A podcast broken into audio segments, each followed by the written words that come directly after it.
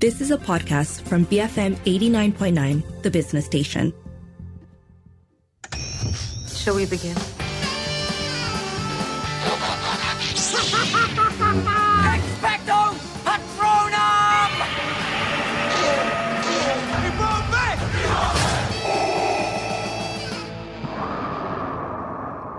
Back again up in this mother. I'm never gonna meet a woman who understands me. They hear that loud. I feel like Beavis Drake, alone on a building, dangling my legs off, wondering what it's like to feel companionship. You're dating a black girl? I've never felt so understood by somebody in my entire life. Whether you like it or not, we gotta go together now. Do you plan to? Out to our family? Yeah, I just haven't had the chance to meet them. What's going on? Tell me about life. How are you? This is your white granddaddy come back to haunt me. What? Now this is my fault? So you want to marry my daughter? Yes. Yes, I do. Well, Ezra, you could try. B F M eighty-nine point nine. Hello, everybody. You're listening to Popcorn Culture with Lynn, Sharmila and Arvin. And together, we are reviewing You People, which just came out on Netflix. It is directed by Kenya Barris. Um, it's co-written by Kenya Barris along with a gent that you heard in the clip just there, Jonah Hill. And it is a big ensemble cast thing. So that's what we're discussing. So I'm always excited when there's a new rom-com on the horizon, even if largely they end up being pretty bad these days. Uh, so I was quite excited about this. I was also excited because it's written by Kenya Barris of Blackish fame. Um, there's a lot here that's interesting. Uh, the You know, the fact that Eddie Murphy is back in one of these sorts of roles after quite a while as well. Um, There's a lot here that's interesting. There's a lot that I think still pays off as an entertaining watch. I laughed a lot. Um, there were parts where I thought were quite sweet and cute. I just don't know whether it succeeds so much in the things that it's trying to do when it comes to social commentary, because that's where I feel like it drops the ball. Yeah, I, I've never seen a movie represent uh, a declining graph so perfectly like this movie did. Like, seriously. Um, that doesn't mean I didn't enjoy it, uh, because I did. Most of the movie I enjoyed. Um, but it's crazy how the movie starts out so strong, uh, with so much potential, and then exponentially gets less interesting as the, the minutes go by. Um, and then it totally taps out by the end, right? By the end of this movie, it's the total opposite of the opening of this movie in the worst way. Mm. Um, and I think that's why I wouldn't call it a good movie, but it's fun. It's fun and enjoyable, and I had a good time for sure, but it had so much more potential going for it.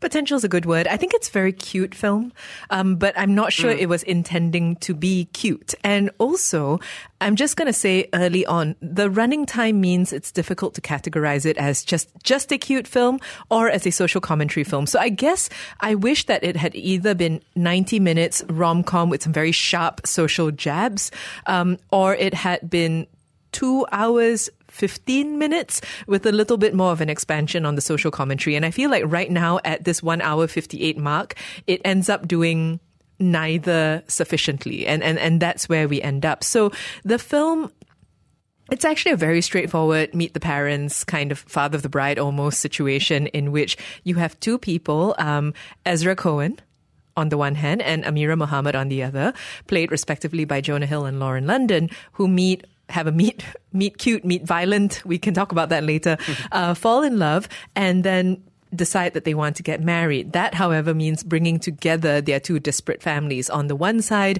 um, Jewish white people, played by Julia Louis-Dreyfus and David Duchovny. On the other side, um, black Muslims in America, played by Eddie Murphy and Nia Long. It's a great meet cute. I have to it's say. It's very cute. Yeah. Actually, the rom-com in general really works yes. for me. Yes, and, and Arvin, mm-hmm. actually you describing it as starting super strong and then just kind of meandering to a very poor finish is, is exactly it. Because all of the setting up that rom-coms do, Um, this movie hits those beats really well, right? Introducing each character, the way they meet, the way they get to know each other and fall in love. All of those things are really great. And for all that you may not think of Jonah Hill as a rom-com lead type, he's actually incredibly um, fun and sweet and sometimes infuriating to, to watch. And I think that's really nice as well. Um, I just think that I just think that the movie constantly doesn't seem to know exactly what it wants to do, both with the storyline as well as the characters. So ultimately, by the end, it stops being as sweet or as funny. Um, it also hasn't had anything hugely important to say. Yeah, because the first half of the movie was this really uh, lively mix of comedy uh, based on like race relations and racial tension. Um, and I thought that worked super well. Like it, it had all the, it hit all the right notes. Um, and they started tackling some very dicey issues. And I thought, okay, this is cool. And Kenya Barris knows how to tackle those issues, right? Um, but the more the movie went on, the more it felt like they didn't know how to handle all those big questions and those like interracial relationship stuff, or all the questions that the movie itself proposed and asked it, it to have answers to. Um, and then it just said like, okay, I, we, we, we don't know. We're just going to tap out, because there's this scene in the movie that brings up the significance of slavery and the Holocaust. Um, yeah. And then, and then they do nothing to describe it, which are two very, very important things.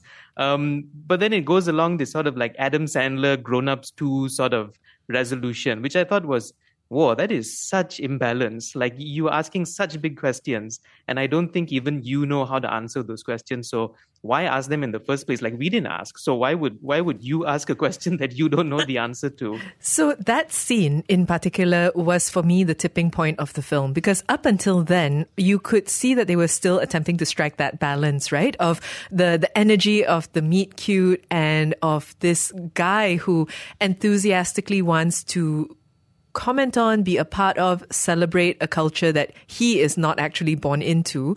Um, and, and they're tra- kind of balancing that slight edge and doing it reasonably well. But I think any movie that has a prolonged dinner party scene, or a scene in which you bring a bunch of characters together into a closed room and they're going to monologue at each other, or there's going to be a lot of exchange, you have to do it at like Inglorious, I think, is one of the high standards, Ooh, like the high yes. watermark. So I'm not suggesting that You People gets to Inglorious, but, but no, even Meet the Parents. That's what I'm saying. You know that mm. there is a benchmark. The the dinner table scene in these sorts of films is always going to be important. And when that one started Holocausting and slaverying and podiatrists, I was like, okay, I'm not sure that I can I can go along with this. And then unfortunately, the rest of the movie followed the tone of that scene. Yes. Actually, it reminded me most, and, and perhaps very obviously, of Guess Who's Coming to Dinner, right? The Sidney Poitier film.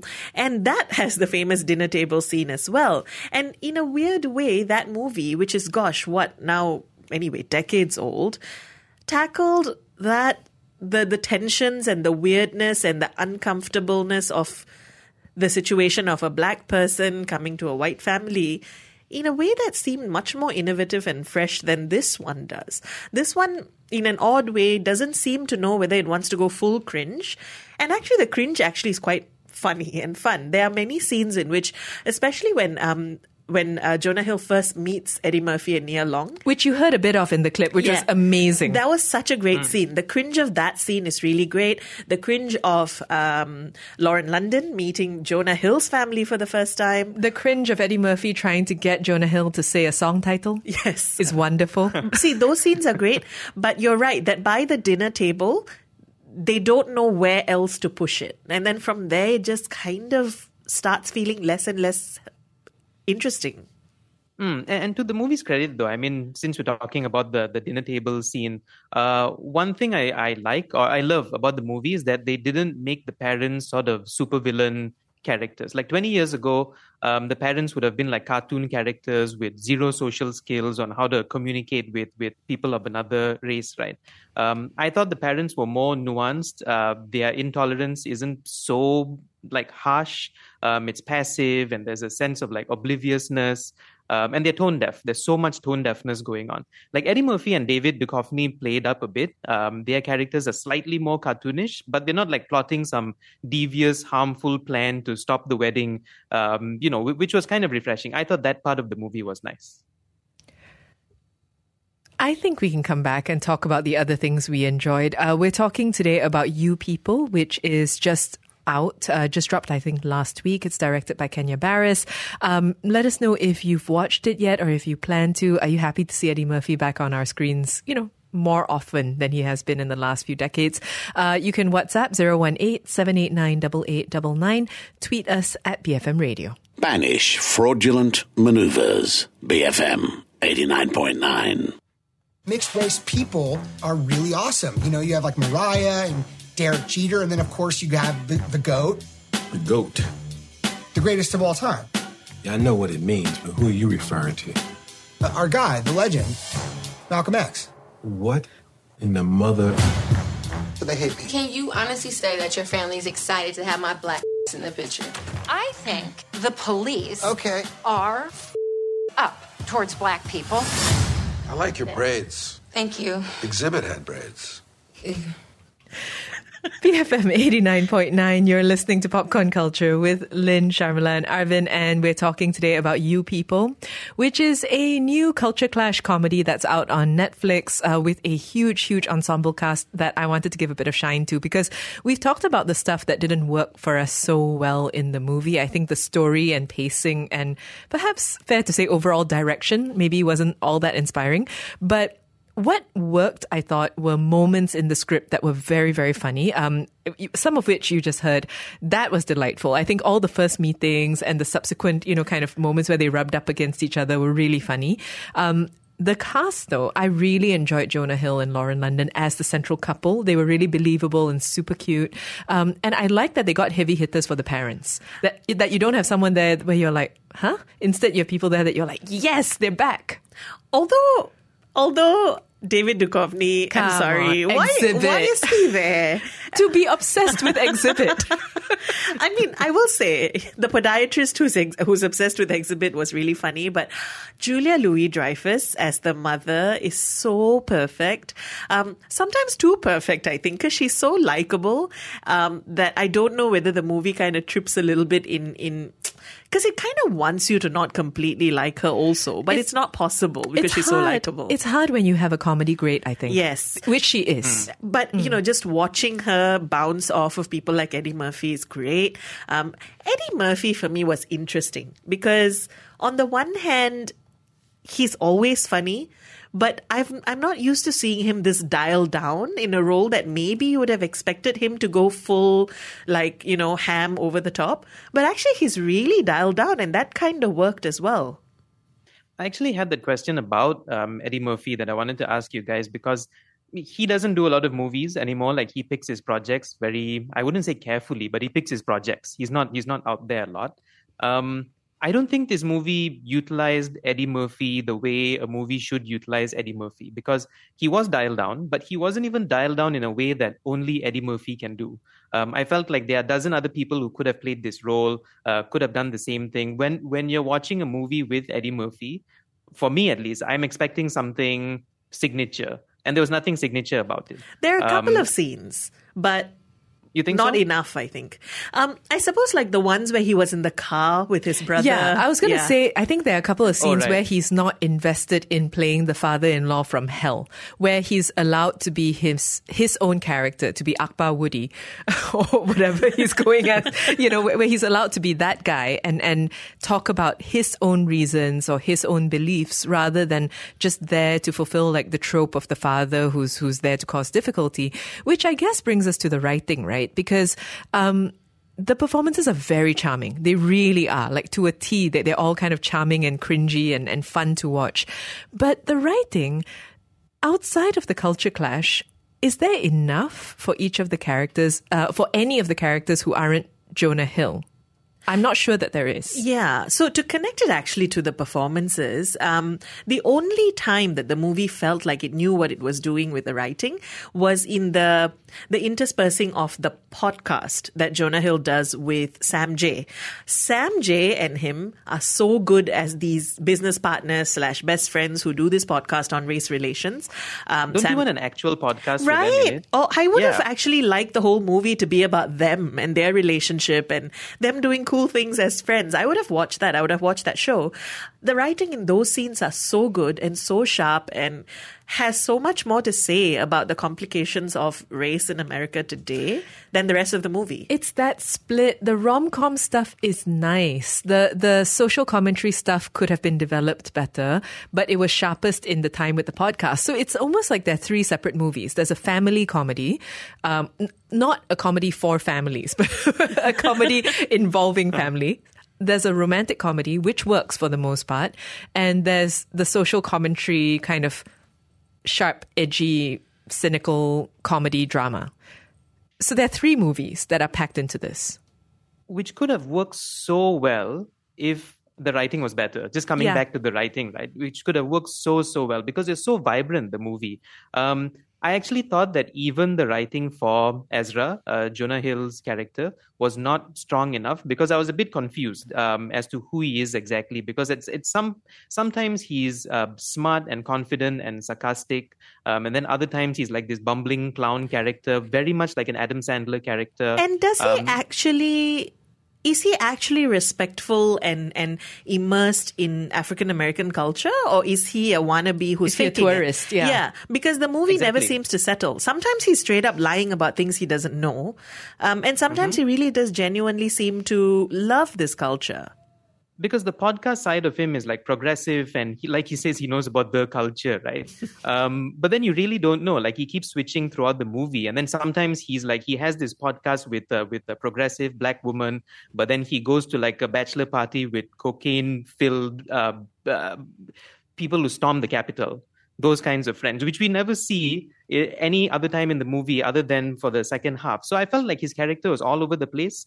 Um, I, I, you know, I thought that he he didn't really land the way he should have, or the way they open with with him in the beginning. Mm, I agree with that, actually. When I say that his character works for me, I think I'm thinking of the rom-com movie. Yes, he works so, in the rom-com movie. Right? So, yeah. so as this one half of a rom-com who's really invested and, and meet cutie and, and going to go all the way, go all out to love this woman. He really sold that. Um, and that's why mm. the bumbling stuff maybe worked a bit better. But I agree, actually, now that you're talking about it, as a viewer, you don't know whether to trust him or not, right? And I'm not mm. sure whether that's part of the tension of the fact that this was written by two people. Um, and therefore, they may also have had very differing perspectives on whether the white guy in this film is to be trusted or not. Because, yeah, I, I, I which is, again, the social commentary sitting uncomfortably along with the rest of the film. And or being iron- underdeveloped. Yes, because ironically for a movie that is written by, written and directed by a black creator, it's the black characters that feel underdeveloped. You don't really mm. get to spend time with them or sit with them. Lauren London, for all that she's actually great, you don't really get to know much about her or how she relates to her family. I'm not even mad about Lauren London. I'm mad about Nia Long. Yes. Who is really yeah. wasted. She's so great and fun to watch. And then she's just here to... Actually, I, I don't even know what kind of mom she is. Is she a disapproving mom? Is she a... You know, she's just a supportive wife to the Eddie Murphy yes, character. Yes, she's just there to be a foil for Eddie Murphy and for Lauren London. And again, that's that's kind of poor writing for the for the people who are supposed to be the core of the movie. Actually, the more I think about it, and this is like conspiracy cap put on... Um, I think this movie, like if you ask me, would I recommend this movie to anyone? I would say yes, like one hundred percent. It's so easy to tell anyone to watch this movie because it is funny. Most of it is funny. Most of it works. There's so much of star power. And I don't know if whether at the end of the day, it was just the, it's just the algorithm being like, this has to be accessible and you can't, you can't be super serious about these things. And that's why the movie fell flat. Um, I don't know, but that's like conspiracy thinking lah. Well, there are elements of the movie that felt chop change, right? That that felt as if they'd been mm. edited in strange ways. Um, at one point, at one point, Amira, Lauren London's character, does not get a job. And it's unclear why. I mean, her interview with the people who were going to give her the job um, was filled with microaggressions and kind of low-key racist nonsense. And when she doesn't get the job, she's really upset. But as a viewer, you're left to extrapolate all sorts of unspoken things in between there. And that's what I mean when I say there's a longer movie in here. I don't know if I want to watch it, but there is a longer movie packed into this. So Lynn, off air when we were talking about the movie, you referred to Insecure. Um, yeah. Because it's also set yeah. in L A. It's also about and um, I love it so much. Culture. Yeah. I feel like the kind of humor and the kind of even cringe comedy that Insecure brought to issues of race or what it means what it feels like to be black in today's America, this movie doesn't even come close to approaching any of that. No. But I feel like, you know, if Jonah Hill and, and Kenya Barris had another shot at doing something like this on a on a more prestige platform, I think it could be like an Insecure. Because like you guys said, it, it is in there. That good movie is in there somewhere. It's just getting lost in all the all the fluff, I think. Having said that, right, the visual style of um, the reason why I brought up Insecure earlier is partly uh, for all the reasons that you said, Sharmila, but a big part of it is actually just visual filmic style. I think Insecure looks more like a movie than You People. You People, like, I didn't like the the cuts that they do. The it's weird editing. Mm. Yeah. It's sitcom editing to let you know you're in L A. Yeah, and, and why? Why do that? And just, I mean, I know Kenya Barris comes from T V, but this feels slightly amateurish, and it also kind of cuts away scenes in a very weird way, which goes back to the how much of this was chopped and changed. It's one of those few movies that if you went like, would we want to see this in the cinema? We'd be like, no, you know, hard like, pass. T V is no, fine. Yeah. Hard pass. Mm. Like, this doesn't belong on a big screen. It, it looks really nice on a much smaller screen. I think it's, it's built for like the tiniest T V that you can find. And with that resounding recommendation. Um, we've been talking today about You People, directed by Kenya Barris, co-written by him uh, along with Jonah Hill. Have you watched it yet? Do you plan to? Let us know. You can WhatsApp zero one eight, seven eight nine, eight eight nine nine, tweet us at B F M Radio, write to us at movies at bfm.my.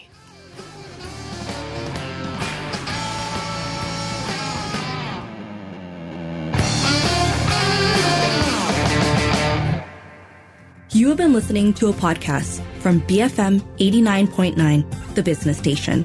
For more stories of the same kind, download the B F M app.